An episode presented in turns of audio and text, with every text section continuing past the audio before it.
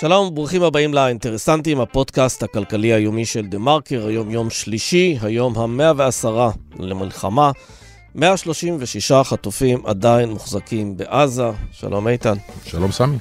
תשמע, אנחנו נותנים פה תמיד בהתחלה אה, כל מיני נתונים. אני רוצה לתת לך אה, עוד נתון שמתאר את אה, כמות הנפגעים. אני שמעתי כמה נתונים על חלקם של אנשי המילואים בקרב הנפגעים, אז בקרב הפצועים, סדר גודל של 4,000 איש, שני שליש הם אנשי מילואים.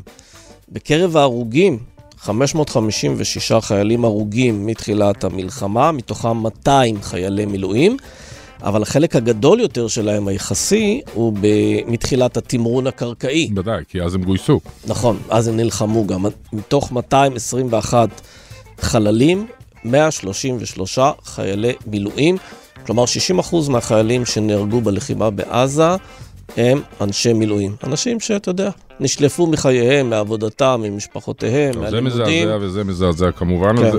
במידה מסוימת זה נשמע הגיוני, אני חושב שזה היחס באופן כללי בין החיילים שכרגע נמצאים בין, בעזה. בין אנשי מילואים לאנשי חובה. לאנשי סדיר. כן, כן. אני אומר את זה גם, בדקתי את זה אפרופו האסון הזה של אה, קריסת שני הבתים, כן. שבעצם אה, הביאה למותם של 21 חיילי מילואים. בוא נדבר על סיכונים אחרים קצת, את הנושאים הצבאיים והמדיניים כבר טחנו עד רק השבוע.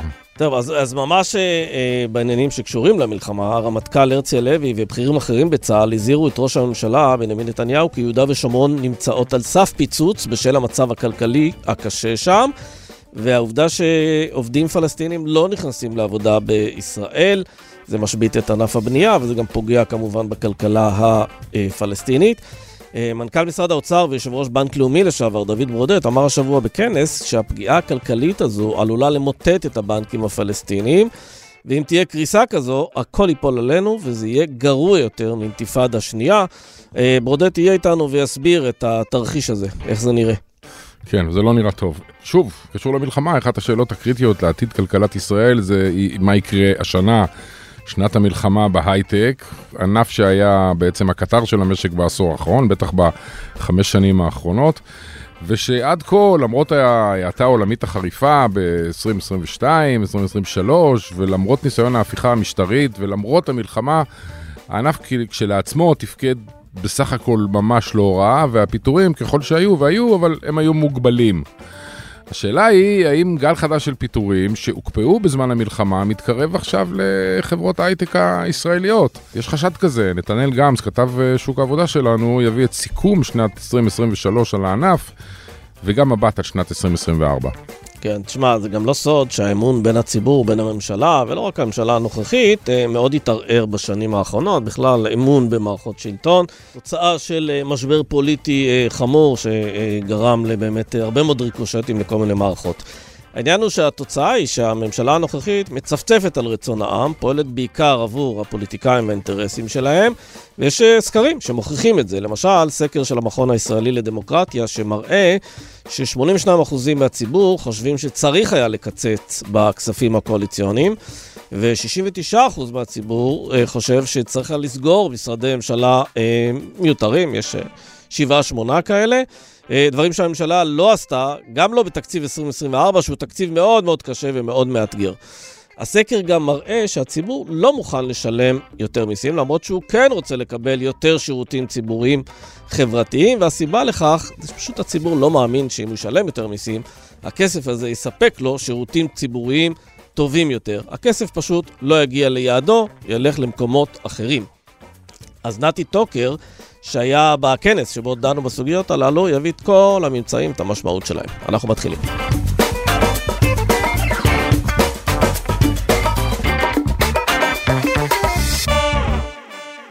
שלום לדוד ברודט. שלום וברכה. לשעבר, מנכ"ל משרד האוצר, יושב ראש אה, בנק אה, לאומי לשעבר, עמדת גם בראש ועדה לבחינת תקציב הביטחון בעבר. בקיצור, עשית כמה דברים בחיים. ואנחנו פונים אליך בענייני הרשות הפלסטינית. שמענו את הרמטכ"ל אומר שהמצב שם אה, נפיץ מאוד בגלל אי כניסה של עובדים פלסטינים לישראל. הבעיה הכלכלית שם מחריפה. ואתה אומר יותר מזה, אתה אומר, הפגיעה בכלכלה הזו עלולה להקריס שם את הבנקים, ואם זה יקרה, הכל ייפול עלינו וזה יהיה גרוע מאינתיפאדה שנייה. אתה יכול להסביר את כל המתווה, איך זה אתה רואה את זה? כפי שהתחלת בזה, המצב הכלכלי ברשות הפלסטינאית הוא גרוע. יש כמה סיבות שהסתברו ביחד, זה גם אה, אי כניסת העובדים הפלסטינים לעבודה בישראל, שגם אם יש פה ושם כמה אלפים בודדים שנכנסים בחוקי ולא חוקי, זה עדיין 140-150 אלף שאינם נכנסים, וזה ענף מאוד מרכזי בכלכלה הפלסטינאית. העברות מישראל לרשות הפלסטינית הן מורכבות, משובשות, אה, הסדרים כאלה או אחרים, אבל בשלב זה אין כסף שנכנס וזה כמובן משפיע על שכרם של עובדיהם הפלסטינאים וקניות של הרשות בשטחים. אין גם כניסה כמעט של ערביי ישראל, שזה היה כמעט עשרה אחוז מהכלכלה הפלסטינאית באזורים כמו ג'נין ובטול כרם וקלקיליה וכדומה. בהיבט של אה, צריכה, כלומר שערבים ישראלים נכנסים וקונים שם. כן, אני מדבר על צריכה, קניות, קניות. מעבר לזה יש המון מחסומים. המחסומים האלה, שאתה יודע, הכלכלה שיש לה מחסומים ולא נעה ואין תנועה, גם זה משבש את הכלכלה. בקיצור, אנחנו נמצאים במצב כלכלי שהוא די מזכיר את האינתיפאדה, אה, האינתיפאדה השנייה, שגם היא הייתה תקופה קשה.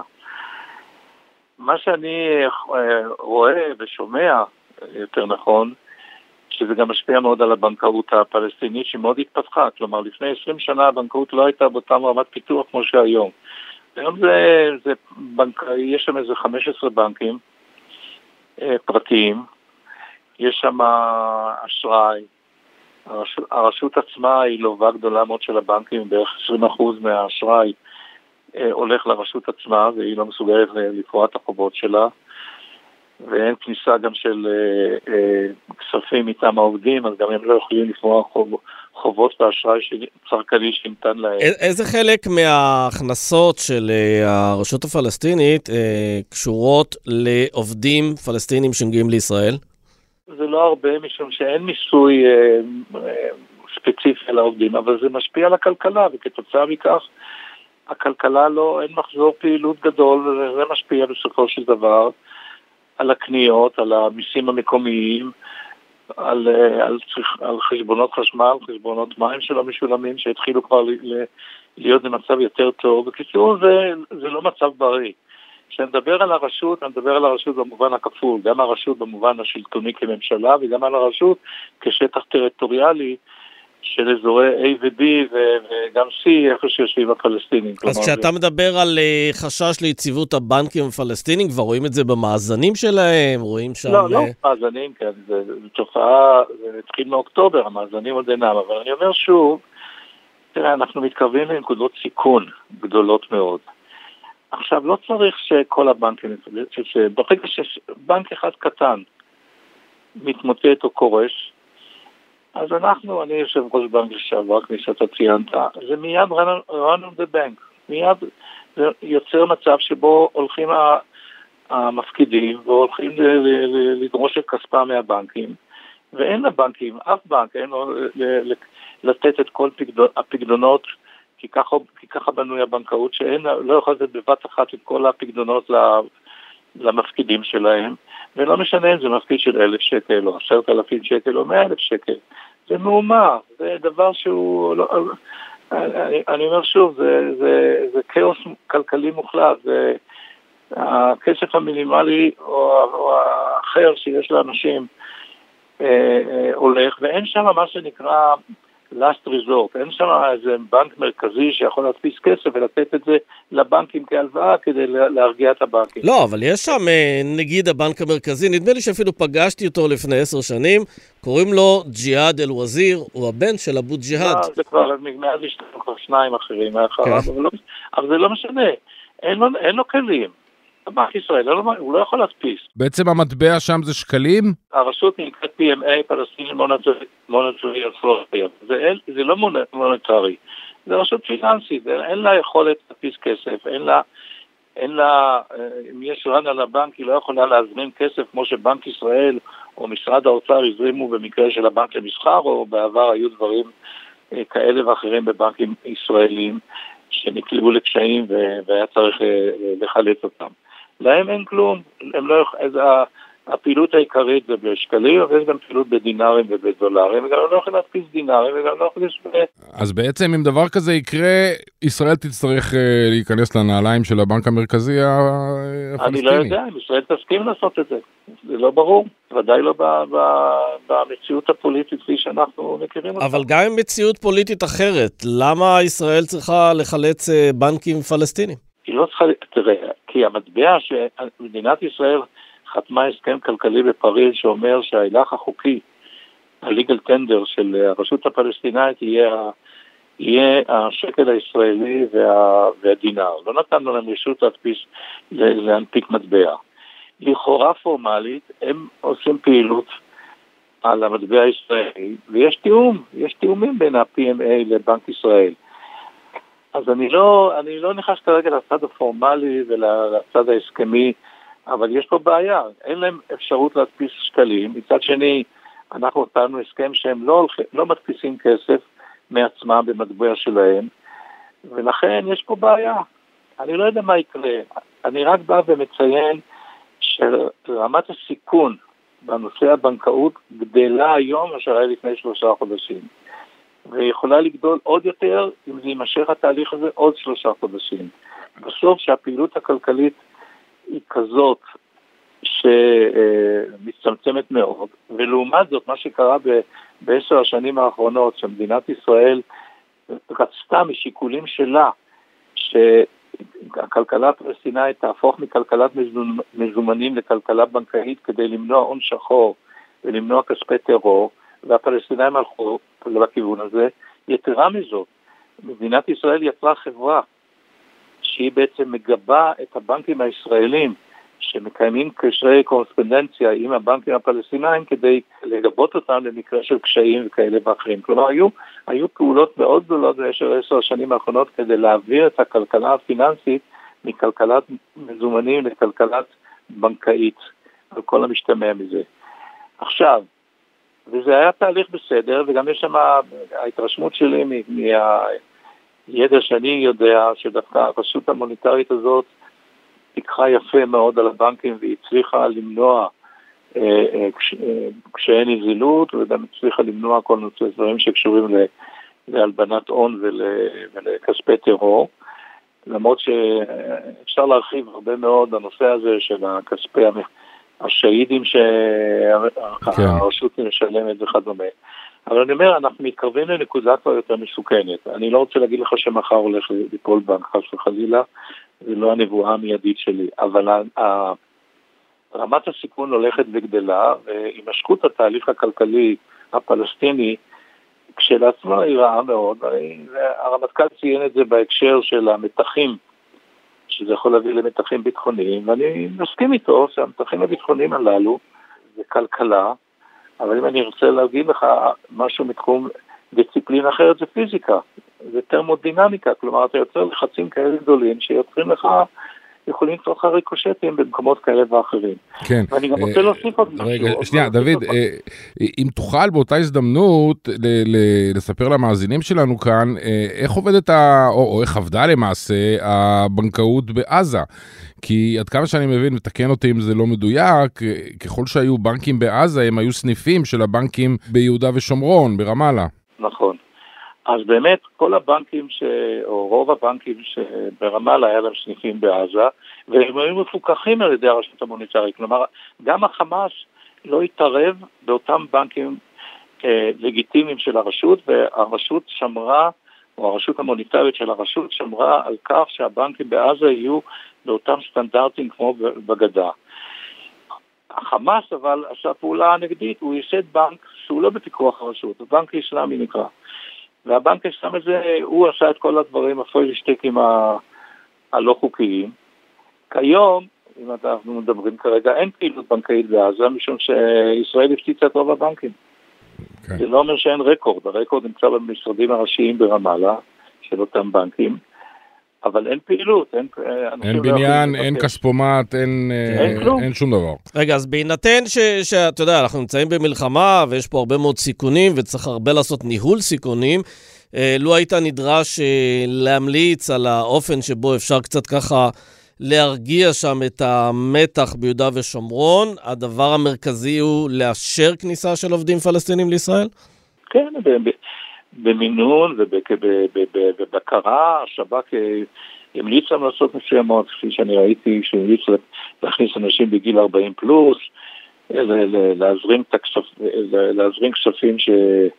מהרשות בצורה, לרשות בצורה מבוקרת מכספי המיסים, לנהל את זה בצורה מבוקרת, להבין שזה גם חזית, חזית כלכלית שיש לה היבטים ביטחוניים, ולחצים גדולים מאוד, כמו שאמרתי, הפיזיקה של הלחצים יוצרת פסיכולוגיה וכלכלה גרועה, היא לא טובה למדינת כן, ישראל. אגב, צריך גם להגיד שיש לה גם השלכות, למשל על ענף הבנייה בישראל, שגם כן נשען אה, כמעט שליש על עובדים אה, פלסטינים, כן, ומחצית מהאתרים מושבתים, ועוד יהיו לזה השלכות ברור, יום אחד, אנחנו לא יודעים מתי. נכון, אני, אני התרכזתי כרגע ב, ב, בעניין הביטחוני, כן. בישראל, לא בישראל, ברור שזה השלכות. אני אתן לך עוד השלכה. אה, בערך חצי מהבנקים בבעלות ירדנית.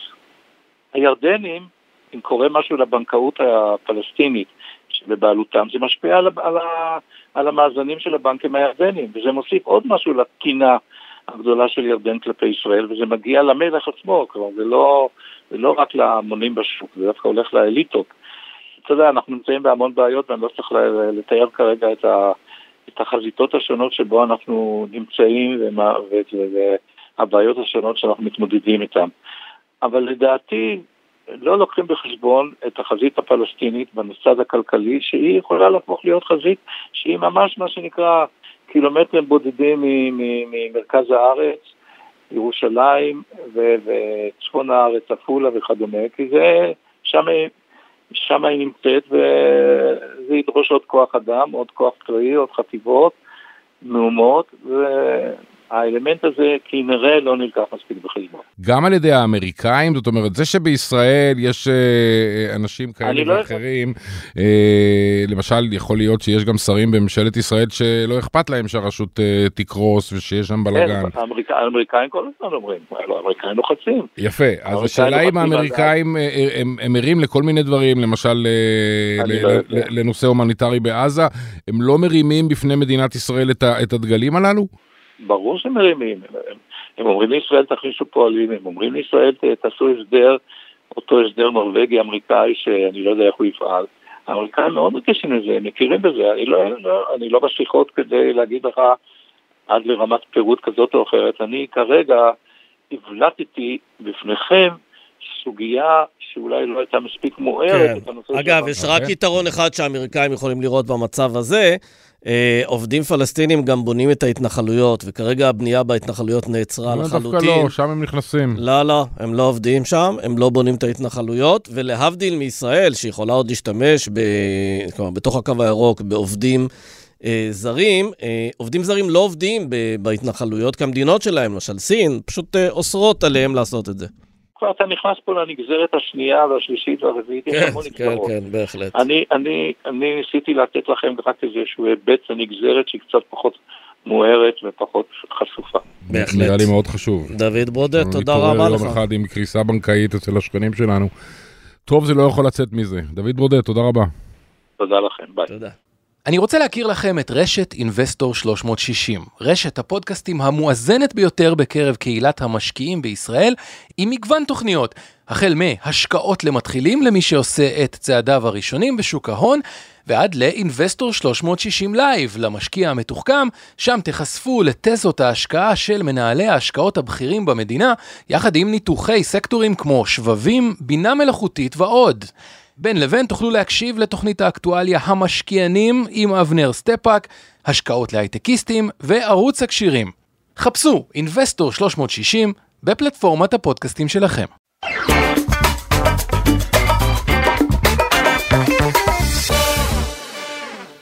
שלום לנתנאל גמס. שלום איתן וסמי. כתב שלנו מסקר את אה, שוק העבודה. אה, אנחנו מדברים פה לא מעט בשנתיים האחרונות על המשבר בהייטק, שהתחיל במשבר עולמי, המשיך במשבר אה, מקומי שקשור בהפיכה המשטרית, קרה לו עוד משהו כנראה במהלך המלחמה, כלומר, תמיד יש לו סיבות להיות בצרות. ראינו שבמהלך המלחמה כמה חברות הייטק החליטו שהן מקפיאות את התוכניות שלהן לפטר עובדים, להצטמצם, להתייעל, כי זה בכל זאת גם הרבה עובדים במילואים וכולי, אבל עכשיו אנחנו מתחילים לשמוע על יותר חברות ש... מתחילות ככה לפטר, שמענו השבוע על SolarEdge, שמענו על עוד כמה חברות של אה, טפטופי פיטורים. כן, יש לנו נתונים שחברת צבירן מסרה לנו, שמתבססת על אה, דיווחים מ-180 חברות הייטק בישראל שמעסיקות 110 אלף עובדים, כלומר זה לא איזה סקר, איזה מדגם מייצג, כן. זה, כן.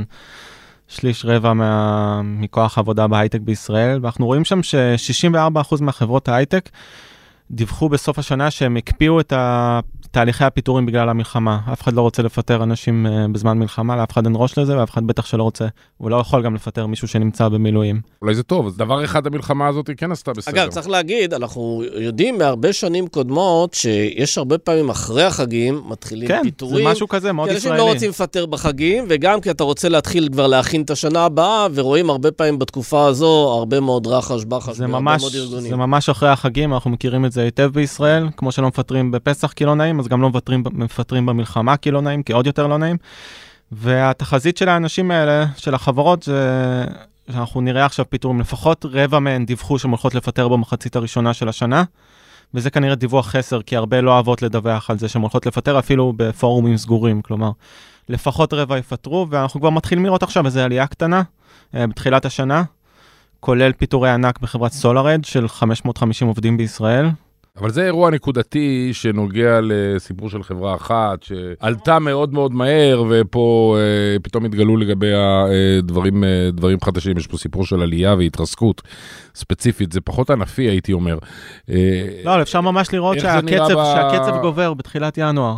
החברות רואות שהמלחמה נמשכת, כמו כולנו, ואין להם ברירה, המצב שלהם לא השתפר מאז שהם החליטו להוציא לפועל הליך פיטורים, והם חייבות להתאים את המבנה העלויות שלהם לאקלים הנוכחי, פשוט, אנחנו כנראה נראה גל רציני. בקרוב מאוד, לצערי. כן, אנחנו מדברים על uh, סגמנטים ספציפיים בתעשייה, או שזה פשוט טרנד כזה שכולם מרגישים צורך גם בגלל שאנחנו רואים ירידה בהיקף הגיוסים, אנחנו רחוקים מאוד מהגיוסים שהיו ב-21, אנחנו בעצם קרובים לרמות הגיוסים שהיו בשנת 2018, כלומר חזרה של שש שנים אחורה, אז הם מבינים שיהיה יותר קשה לגייס, גם יהיה יותר קשה לגייס בשווים שהם גייסו בעבר, דיברנו על זה פה, אה, נדמה לי אתמול או שלשום איתן. אה, ולכן אה, זה המצב, או שממש חברות שכאילו, כדי לשרוד עושות את זה? ההייטק באמת הוא לא מקשה אחת. מבחינת תחומים, אנחנו רואים שחוסר יציבות מאוד מאוד רציני בתחום של הגיימינג, בתחומים של הפינטק, וגם של התוכנה כשירות, ה-SAS, אה, חברות SAS.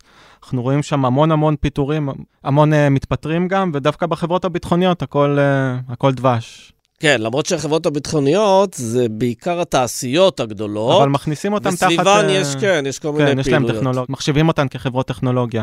באמת המצב, רואים שהנתונים, המצב אצלם הרבה יותר טוב. כן, אגב, צריך להגיד, חברות ביטחוניות, יצא לי השבוע לדבר עם מישהו בעניין הזה, אז הצבא באמת מגדיל דרמטית את ההזמנות שלו, ויש כן. חברות שהולכות לפתוח קווי ייצור ולהרחיב קווי ייצור כדי לעמוד ב, ב, בדרישה של אה, צה"ל, אה, גם בגלל אולי כל מה שקרה בעולם, אוקראינה וכולי, אבל אה, עובדים בהייטק שמפוטרים, מתפטרים, הם לא ילכו לעבוד בחברות ביטחוניות, ודאי לא בעולמות האלה של ייצור. כלומר, לא. זה, לא, זה לא בשורה מבחינתם. לא, יש להם, יש להם, יש להם המון תפקידים טכנולוגיים, ומי שמחפש עכשיו יציבות יכול לעבור לשם.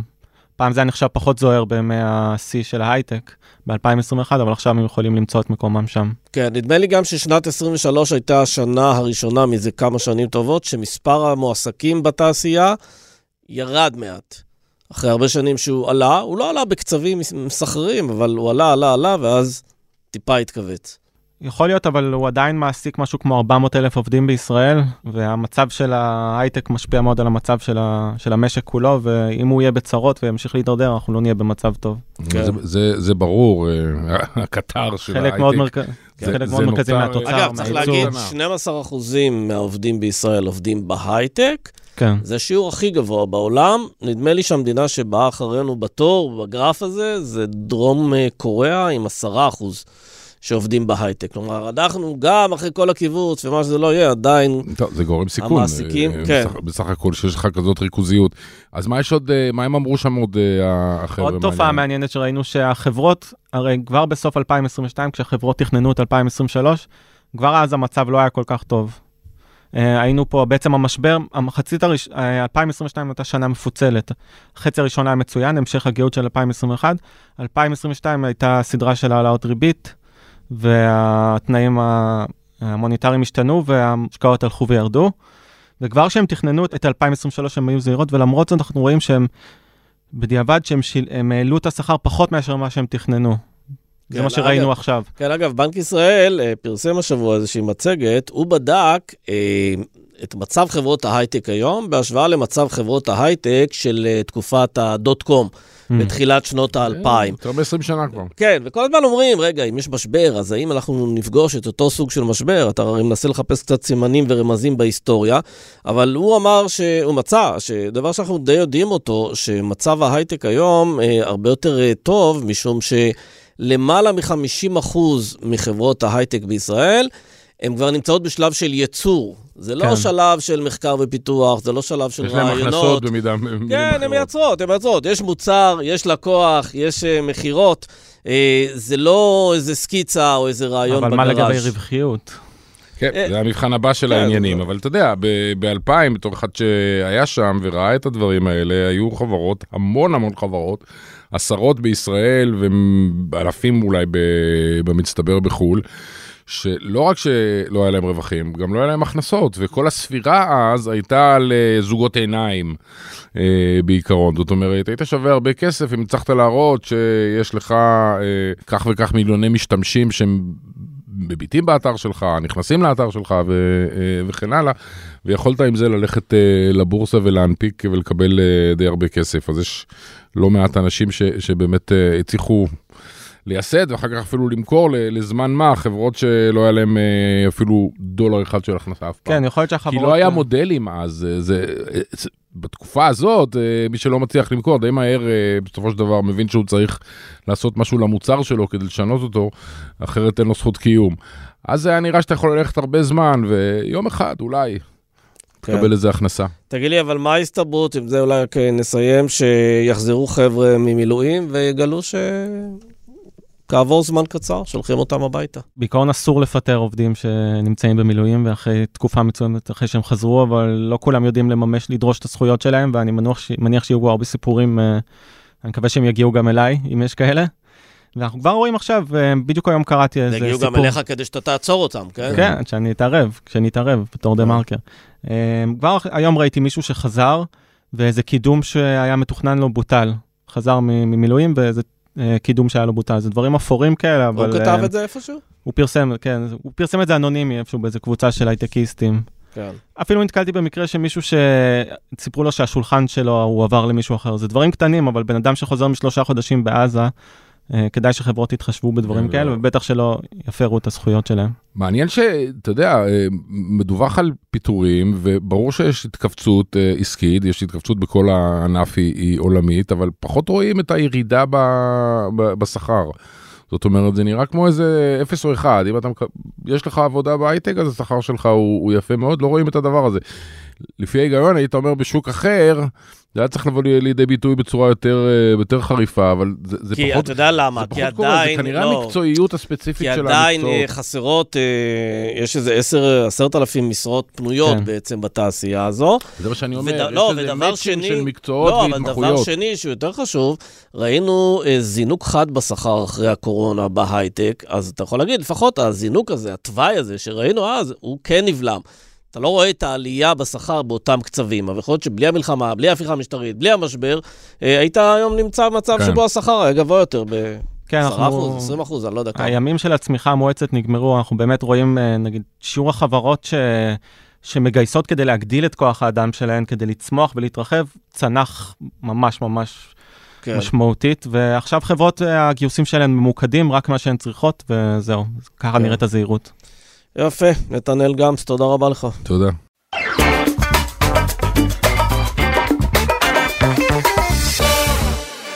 שלום נתי טוקר. שלום, שלום. אחד הדברים שאנחנו uh, תמיד uh, מנסים uh, להראות ולחפש ולמצוא זה האם הממשלה uh, רגישה למה שהציבור רוצה. ובסופו של דבר, uh, בצורה כזאת או אחרת, מעבר לבחירות עצמם, באמת uh, בגדול ממלאת את רצונו.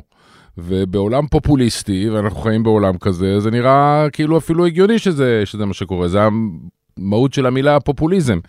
אלא שכאשר uh, מסתכלים על נתונים, ומסתכלים על סקרים, ומסתכלים על עבודה של uh, חוקרים, האקדמיה ומכונים כאלה ואחרים, על העניין הזה, אז רואים שיש נתק מוחלט, בעיקר בשנה האחרונה, בין הציבור לבין, אה, לבין הממשלה, ורואים את זה בכל מיני אה, דברים. למשל, אה, מאוד הקפיץ אותי, ואתה תכף תרחיב על זה, כי היית בכנס שבו דיברו על הנושאים הללו, שלמעלה מ-80% מהמדינה מתנגדים באופן נחרץ ואקטיבי לתשלום של תקציבים קואליציוניים וכספים לחרדים ולדתיים, כמו שאנחנו עוסקים עד לעייפה בחצי שנה האחרונה.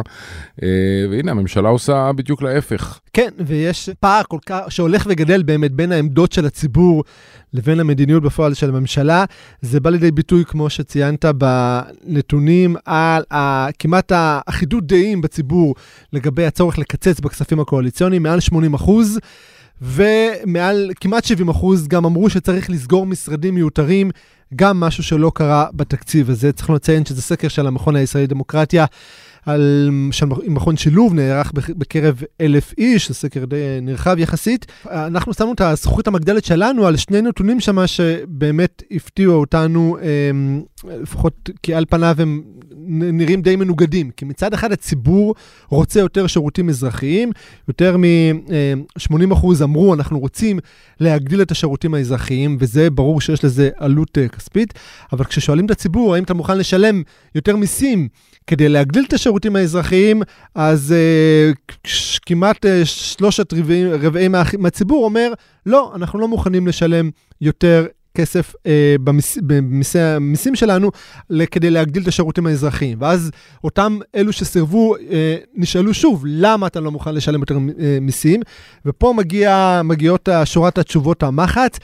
כשהתשובה, המרכיב העיקרי ש, שמכנס בתוכו את uh, מכלול התשובות זה, את רוב התשובות uh, זה, אנחנו פשוט לא מאמינים שזה יקרה. גם אם נשלם יותר מיסים, הכסף יזלוג איפשהו לקבוצות סקטוריאליות ייחודיות, למקומות, לאזורים. המדינה לא תצליח אולי לבצע יותר uh, שירותים אזרחיים. בגדול, הציבור לא מאמין, הוא איבד את האמון בממשלה, שהכסף שלו, שהמיסים שלו, מופנים ליעדים הנכונים. למושג הזה קוראים הון חברתי. הון חברתי מתאר את היכולת לשתף פעולה ואת היכולת גם לסמוך אחד על השני. כלומר, אם המדינה מעלה מיסים, ואני מאמין לה, אני יודע שהיא תיקח את המיסים שלי ותעשה בהם את מה שצריך, אז ביטחון כרגע כמובן כולם רוצים, אבל אחרי ביטחון יש כל מיני דברים וסעיפים קואליציוניים שאתה אומר, לא, לא, לא, לא, אני לא רוצה שהמיסים שלי ילכו לממן את זה ואת זה. זה מבטא כמובן גם את הממשלה המאוד מגזרית הזו, מאוד סקטוריאלית, אבל גם את הכרסום המאוד מאוד גדול באמון ואתה יודע מה? זה אפילו גול עצמי של הממשלה, כי הממשלה הזו, למשל, מנסה אה, להחליש את האמון שלנו, של הציבור, במערכות השלטון, בבית משפט, בתקשורת וכולי.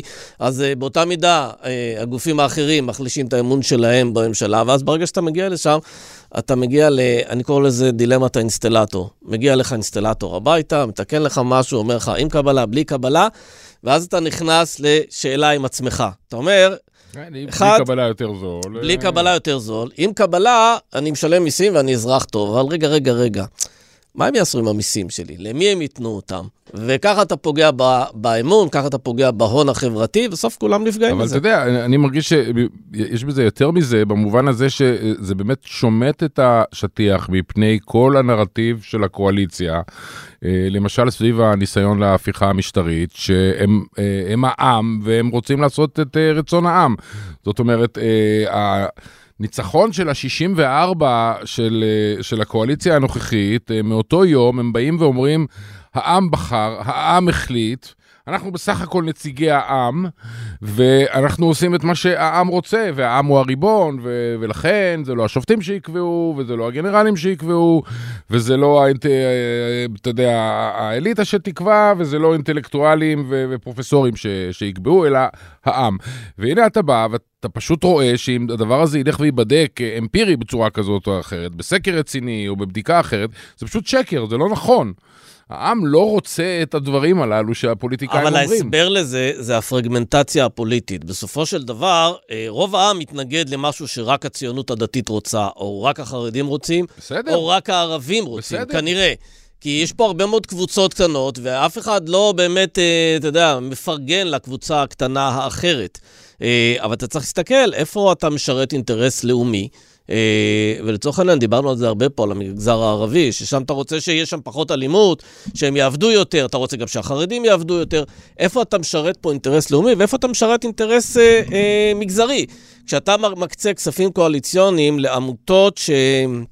מסייעות לחרדים להשתחרר מהצבא, אז ברור שאתה תקבל אה, על הדבר הזה 90 או 90 ומשהו אחוזי אה, התנגדות בציבור. אה, מי יתמוך בזה? מי שנהנה מזה. לא, הליכוד לצורך העניין יתמוך בזה רק אם אתה בסדר. תגיד לו, תשמע, ובתמורה אנחנו כן, ניתן לכם אתה- את השלטון אתה- ואת כל מנעמיו. אתה יורד לריאל פוליטיקה הזה, עכשיו אנחנו מקבלים במונחים, אני נקרא לזה הכלכליים במידה מסוימת את ה- את התגובה הזאת, אבל לפני שבועיים אה, אתה ואני פה ראיינו חוקרת מתחום המשפט, והיא הלכה ובדקה האם היה שיח ציבורי על הנושא של הפיכה משפטית לפני הבחירות, ומסתבר שלא היה, ובכלל אף אחד לא דיבר על זה, וזה נבדק אמפירית, זאת אומרת, ובינינו, כל מי שחי פה יודע, לא דיברנו לפני uh, שנה על, על הנושאים האלה, ואז הם באים ואומרים, העם uh, ביקש. העם לא ביקש כלום. הם המציאו את זה בשביל עצמם, הם רצו לחזק את עצמם, הם רצו לפגוע בדמוקרטיה וליצור כן. אולי סיטואציה שבה הם יוכלו לשלוט לנצח. האמת שבכלל השימוש בעם הוא משעשע לפעמים. שמעתי שיריב לוין בעם, אמר בדיוק. בוועדה לבחירת שופטים, הוא אמר לשופט יצחק עמית, שאמור להיות נשיא בית המשפט העליון, הוא אומר, אה, אני, אני, אני- קשה לי עם המינוי שלך, כי אתה מעורר מחלוקת בעם. עכשיו, את האמת, תשאל את העם אה, אה, מי זה יצחק עמית. כאילו, מי יודע מי זה יצחק עמית, ומי יכול לתת לנו ככה איזו סקירה של 2, 3 או 4 מהפסיקות החשובות שלו? העם לא יודע להגיד את זה. העם לא... לא אתה יודע מה? גם לא שלושתנו לא לא בדיוק מכירים את הפסיקות של יצחק עמית. אנחנו רק יודעים שיש סניוריטי ויש שיטה, ואתם רוצים לפרק את השיטה, ואתם עושים את זה בצורה אלימה. אה, מה שכן, בעידן של פוליטיקת זהויות, התשובה של כל אלו, ש- כשמציגים את הסקרים החד משמעיים האלו, התשובה של אותו צד פוליטי היא, הבוחרים שלנו מוכנים לשלם את המחיר של משרדים מיותרים, של אה, זה, ולו כדי שנישאר בשלטון. כלומר, הם טוענים שהשאלה הבאה צריכה להיות בסקר זה אם לא נשלם את המשרדים המיותרים האלו, אם לא נשלם את הכספים הקואליציוניים, נאבד את השלטון. האם אתה תומך? וזה, וזה קצת, אנחנו עומדים חסרי מס, כי באמת יכול להיות שבעידן של פוליטיקת זהויות, רואים את זה בארצות הברית עם טראמפ, שממליכים אותו כרגע חזרה למנהיג הרפ... כן, למנהיג- אבל זה, אז זה גם טיעון, בישראל זה, מאוד יכול להיות שאותם... זה טיעון שמשתמשים בו הרבה מאוד אנשים, ובמידה מסוימת אי אפשר להתכחש שהוא עובד במוחם של חלק מהאנשים, אבל הוא טיעון, טיעון זה בסופו של דבר שאם אתה לוקח אותו לרדוקציה הוא, הוא, הוא, הוא, הוא דבילי. זאת אומרת, אתה בא אה, לרוסי ואתה אומר לו, פוטין אה, זה אה, מנהיג טוב, הוא יגיד לך, לא מי יודע מה. אז הוא אומר, והיית מוכן שיהיה מישהו אחר וזה, אז הוא אומר לך, תשמע, אני כל כך מפחד פה שברגע שזה לא יהיה אחד חזק שמחזיק את השלטון, כל העסק פה יתפרק ויהיה לנו פה רק בנדיטים, זו המילה הרוסית למאפיונרים שיסתובבו ב- בעיר. זה, זה גם...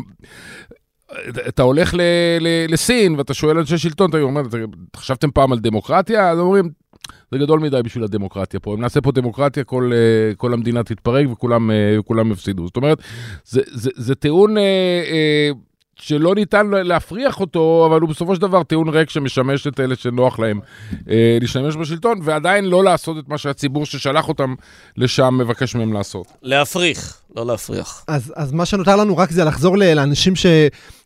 דרגי המקצוע, אנשים שאמונים אה, אה, ככה להזהיר את הפוליטיקאים, ובאותו כנס שבו הוצג הכנס הזה, אה, הסקר הזה, אה, דיבר גם דוקטור עדי ברנר, ברנדר, שהוא אה, מנהל חטיבת המחקר של בנק ישראל, והוא שם את האצבע על באמת על סכנה שאורבת לפתחנו, וזה איבוד האמון של הציבור בממשלה וחוסר נכונות. אה, להגדיל את תשלומי המיסים כשהוא רואה שלא נעשים צעדים מתאימים לקצץ בהוצאות, והוא מצביע על זה שזה אותו מעמד ביניים, אנחנו יודעים את זה, אותו מעמד ביניים שהולך לשרת יותר במילואים, וילדיו הולכים לשרת יותר בסדיר. העניין הוא אבל, אתה יודע, אני שומע הרבה פעמים את הטיעון הזה, משהו שם יכול להסתדק. אבל אנחנו, אתה יודע, אנחנו פה שלושה שכירים. אה, אם יעלו לנו את המיסים, אין לנו באמת דרך לא לשלם את המיסים האלה. אני כן, חושב מי שזה בא? לידי ביטוי. בעיקר ביכולת שלך באמת, אה, אתה יודע, להתחמק, כמו מה שאמרתי קודם על אינסטלטור, כלומר, אתה יכול לעשות את זה, ויכול להיות שגם עצמאים, יש פה איזה חצי מיליון עצמאים, אז הם אולי אה, יותר יכולים, אתה, אתה כן יכול לראות במצבים של חוסר אמון יותר כלכלה שחורה, זה כן. זה ההון השחור, זה החשש. כן, אבל זה, זה, גם זה טיעון שאני אני לא, לא סגור איתו. משתמשים בו אנשים שרואים, אה, במקרים רבים, משתמשים בו אנשים שזה הפילוסופיה הכללית שלהם, זה מיסים מאוד נמוכים, ועדיף מיסים נמוכים על בעלי הכנסות גבוהות, טייקונים, אה, חברות וכל מה שבא עם זה. כי במציאות המיסים כרגע, מס הכנסה בישראל הוא מהנמוכים בעולם. זאת אומרת, אה, תמיד יש לנו איזו תחושה מאז ומתמיד שהמיסים בישראל הכי גבוהים בעולם. לא מדויק בכלל. הלך וירד בעשורים האחרונים. לא מדויק בכלל, ירד מאוד... ההגדרה הנכונה היא שנטל המס בישראל הוא נמוך לעומת ממוצע ה-OECD. בבקשה. גם, גם ההוצאה על שירותים חברתיים נמוכה מהממוצע של ה-OECD, אבל החלוקה של המס בישראל זה שני עשירונים עליונים משלמים שם 90% מהמיסים, נכון. והדרך היחידה לגבות מהעשירונים הנמוכים מיסים זה באמצעות מיסי צריכה, מע"מ אה, וכדומה. בדיוק, אה, מתחת לסף המס. אז העסק מורכב, וההשוואה היא גם כן אה, מורכבת, כי יש עניין של מדרגות ויש עניין של מיסים ישירים, מס הכנסה או כל מיסים עקיפים של צריכה, אגרות ועמלות ושאר... פנסיות משנות. מרעין בישין, אבל עדיין ה- ה- הטיעון הזה של לבוא ולהגיד שאם תטיל עכשיו עוד 2, 3, 4 אחוזי מס בשביל לממן, בין אם זה ביטחון או בין אם זה שירותים אה, אזרחיים אה, או בין אם שניהם, זה יגרום לאנשים להפסיק לשלם מס, לצאת באיזה מרד מיסים. לא, ו... אבל אם מעלים את המס כדי לעשות עוד פרויקטים של זהות יהודית. לא, בסדר, מאה אחוז. כן, אבל איתן, החשש אבל- הוא מהשפעות אה, צולבות, מה אבל שנקרא. ת- תמיד אתה יכול לקחת את הדבר הזה ולהגיע לשום דבר. אז בוא, בגלל שיש את זהות, את, הקיצונים הדתיים, אז אנחנו לא נעשה שום דבר וניתן לכל העסק הזה לקרוס. החשש לא. הוא מהשפעות צולבות, מאנשים הפתרון אמור להיות... מגלים יותר מס, פתאום, פתאום צריכים לשרת יותר ימים במילואים, ופתאום צריכים לנדב את הילדים שלהם ליחידות אה, מובחרות. נכון. אז החשש הוא שהמיסים ישפיעו על, תחומים אחרים שבהם כן נדרשת יותר אה, אה, אה, התנדבות אישית של, של אם הפרט. אתה, בשורה התחתונה, אם אתה רוצה להרים פה את העסק, אז אולי כן אתה צריך לקחת יותר מיסים, אבל אתה חייב לשים אותם במקומות הנכונים. איך תמנע מי, אה, מי שזה לא יהיה מגדרי, אה, לג, שוב לגנוב את הקופה כמו שקרה ב, בשנה האחרונה?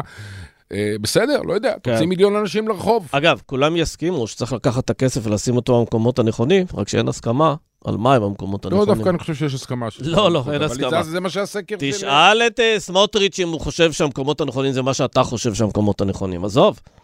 אתה רוצה, העם קבע, 80 אחוז אה, דיווחו לך עכשיו בסקר, שחושבים שהמקום הנכון זה לא הכספים הקואליציוניים. לא, זה ברור, זה ברור. עדיין הוא עשה אבל את זה. עדיין, גם על חלק גדול משאר הדברים, אין הסכמה. אין הסכמה. נסיים בחוסר ההסכמה הזה? בוא נסכים שאין לנו הסכמה. בוא נסכים שאין הסכמה.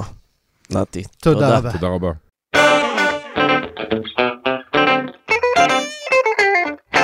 עד כאן להיום, אבל בעצם עד כאן גם לשבוע הזה. יום נכון. רביעי, אה, מחר יהיו פה המרקרים, אנחנו נהיה פה בתחילת אה, השבוע הבא. אה, נאחל סוף שבוע נעים ואופטימי ברוח שלך, איתן כן. אבריאל. אופטימי לסוף שבוע, אופטימי לשבוע הבא. אתה יודע למה אני אופטימי? כי? כי אני לא מאמין לראש הממשלה. ואם הוא בא ורק מספר דברים רעים, אז לפי הניסיון שלי יקרו דווקא דברים יותר טובים. למשל העניין הזה של הסדרים, פתאום, אתה יודע, כל השבוע אמרו לנו כל המומחים שלא יכול להיות הסדר. הנה, עכשיו פתאום גם מדברים על הסדרים.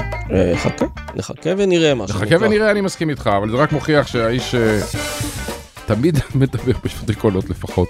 יפה, אז אני תוהה עכשיו אם סיימת אופטימי או פסימי. אז רק נגיד תודה כמובן לנערה מלקין ומאיה בן ניסן שעורכות אותנו, וניפגש כרגיל. סוף ניפגש שבוע הבא. ביום ראשון.